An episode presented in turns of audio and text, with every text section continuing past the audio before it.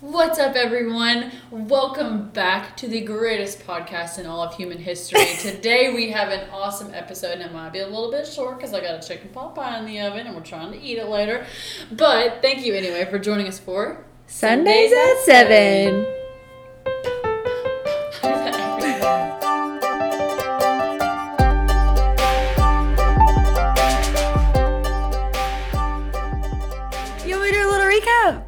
Recap us up. Okay, of Exodus and Leviticus. We did two books last week. Yeah, we did. You know, we can't do 66 podcast episodes. It's going to be mm-hmm. wild. Yeah, and a lot of them, obviously, they're all threaded together, but a lot of them, those two specifically go together. Right. So the book of Exodus is a story of God rescuing the children of Israel. There was about a million of them. Let's say a little bit more than that, probably. Yeah, I think like 600,000 men, and so that's not including women and children. Mm-hmm. They all exited from Egypt.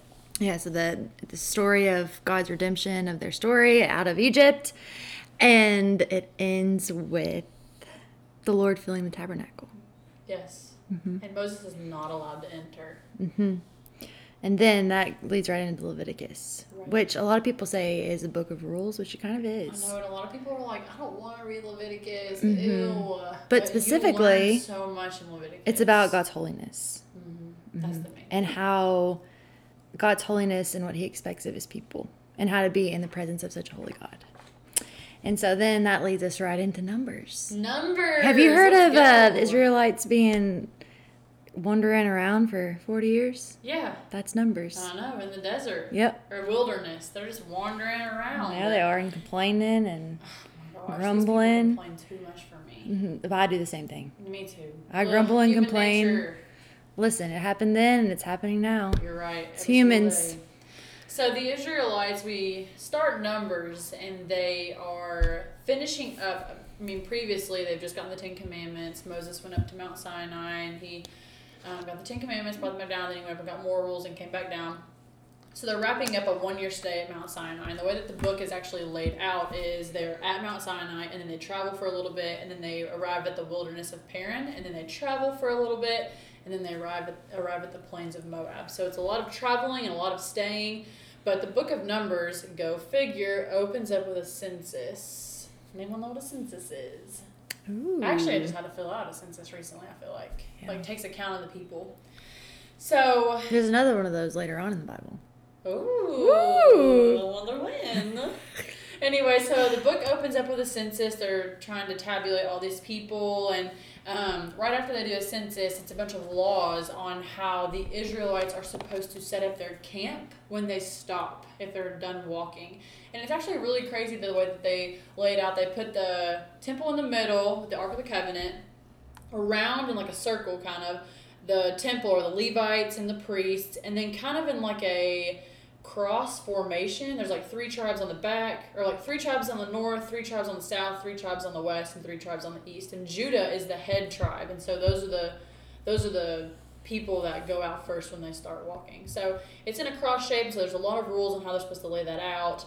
And um, in chapter 10, it actually talks about how the cloud of God lifts off of the tabernacle and leads the Israelites into the wilderness, which is really cool. Um, but obviously, you know, we just talked about the Israelites are complaining a lot. They're always complaining.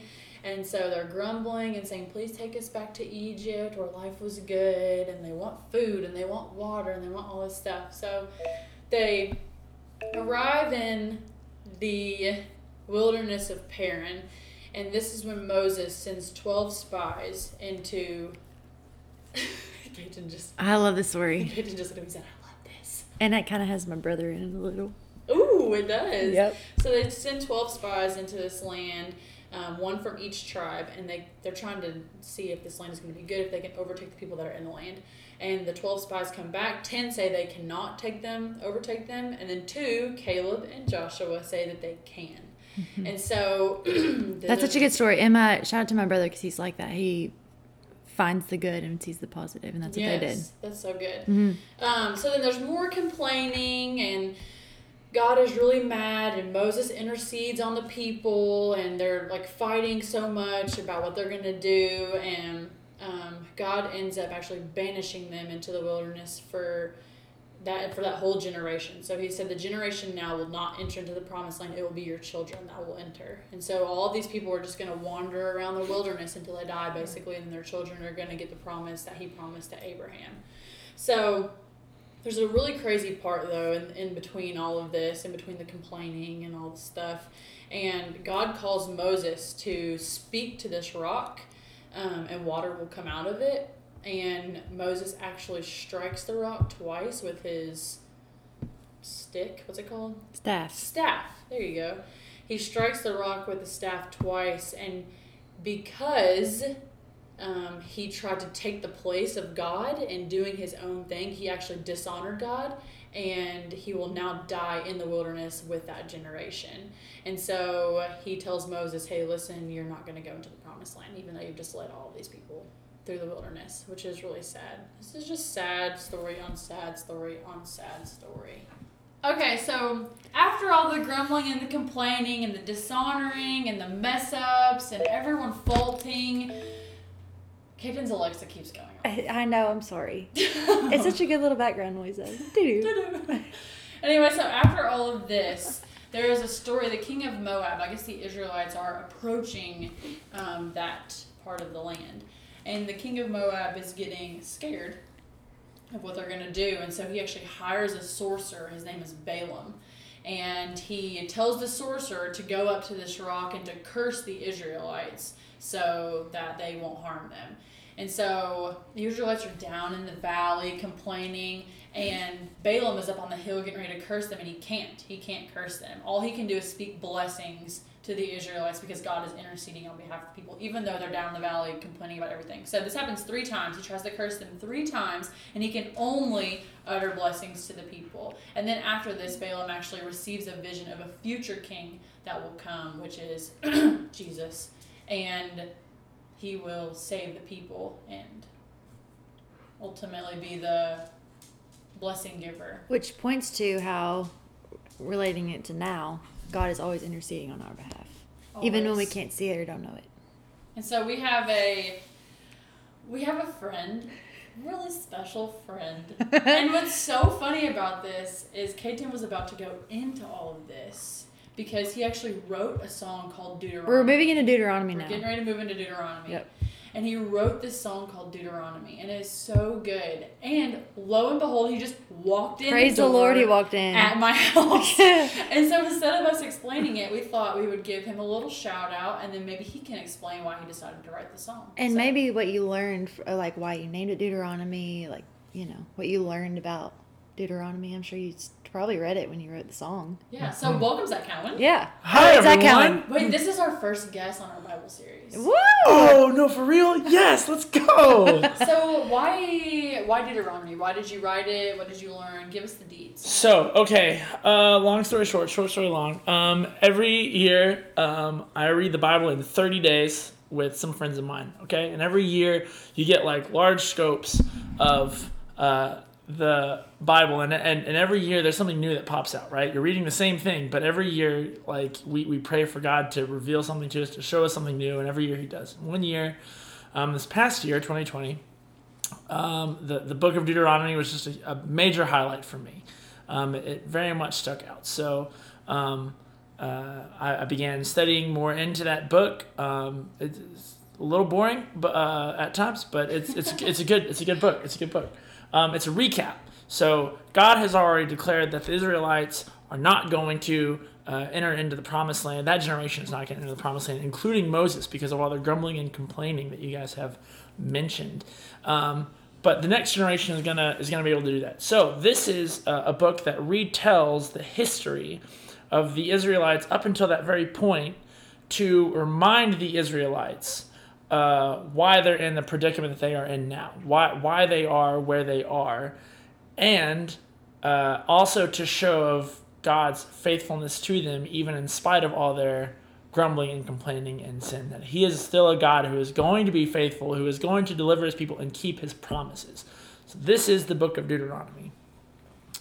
Um, so right, I, I wrote uh, with my friend uh, Justin Garza. Shout out, Justin. Shout out. Shout out. Shout out.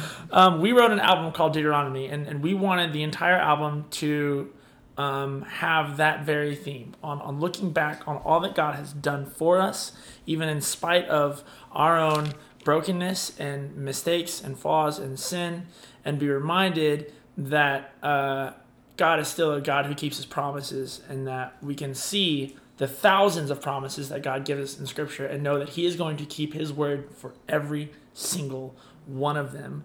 Um, so, and then specifically, we wrote a song called Deuteronomy again that just zeroes in on that very theme, and the inspiration for it came from uh, Deuteronomy 32, which is this is right before uh, Moses passes away, right? He goes on the hill and he oversees the entire mm-hmm. promised land, and then, he, and then he passes. He never actually gets to go into the promised land, but he gets he, he sees it from afar. Um, but God gives him this song to give to the Israelites, once again reminding them of where they've been and, and their wickedness and, and their just whiny, immature behavior, uh, to put it lightly. Uh, hmm. but then also remind them that God is still going to come through for them. So there's this beautiful song that um, uh, God gives them, and it, I mean, it literally it's it's a very long song, and it just uh, talks. Uh, about all the things that the Israelites have done wrong. Like it's just the first like few verses are, "Hey, all of creation, listen up. Let me tell you how stupid the Israelites have been." And then at the very end of it, it'll be like, "No, but wait, I'm still God, and I'm still going to beat it for you."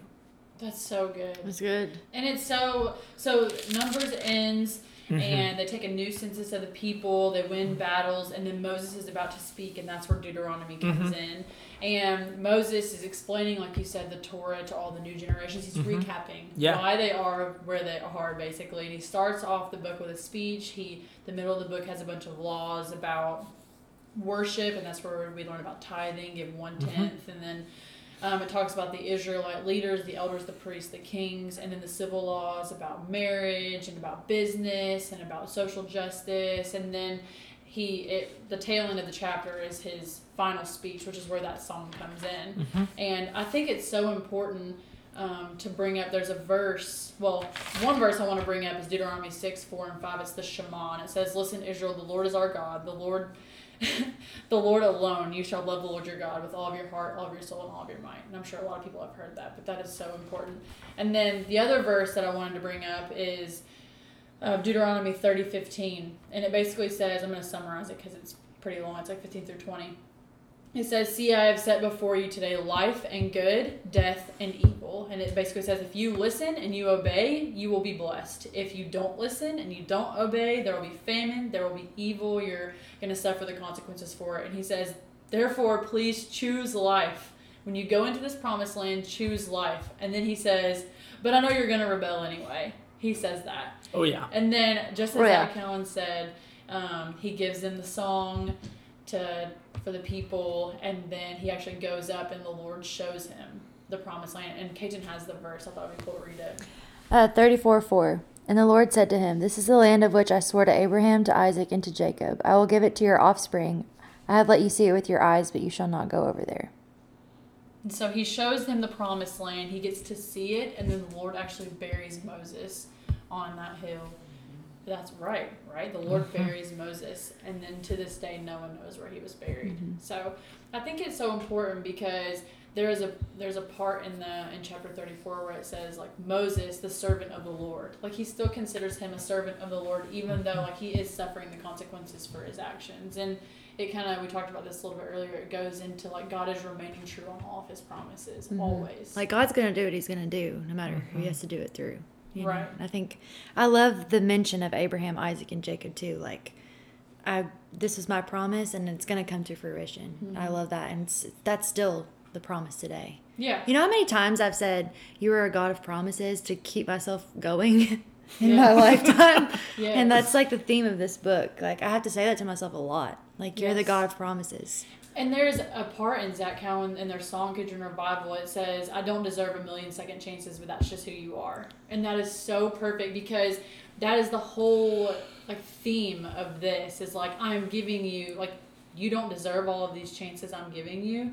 You know, you're messing up, you're complaining, you're, you want to go back to Egypt. Hello, where you're being enslaved and whipped and even Moses and Miriam like turn on, or um, Aaron and Miriam turn on him, but they don't deserve these second chances. But God is a God of second chances and promises, and that's just who He is, and He's going to continue to deliver them through that. So.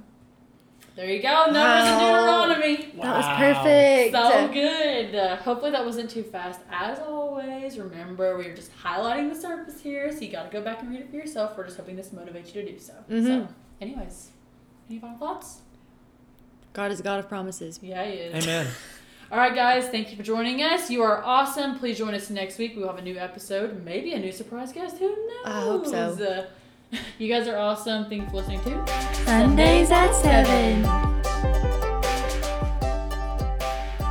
Hey guys, if you liked today's episode, please feel free to follow us and to share on all of our social medias. Is this good? you sound like QVC? Don't forget to tell your friends about Sundays at 7. It's reliable every Sunday at 7. Except for right now it's 7.58 and we haven't posted it yet. Listen, y'all, we're trying to eat our pot pie, so bye! Bye!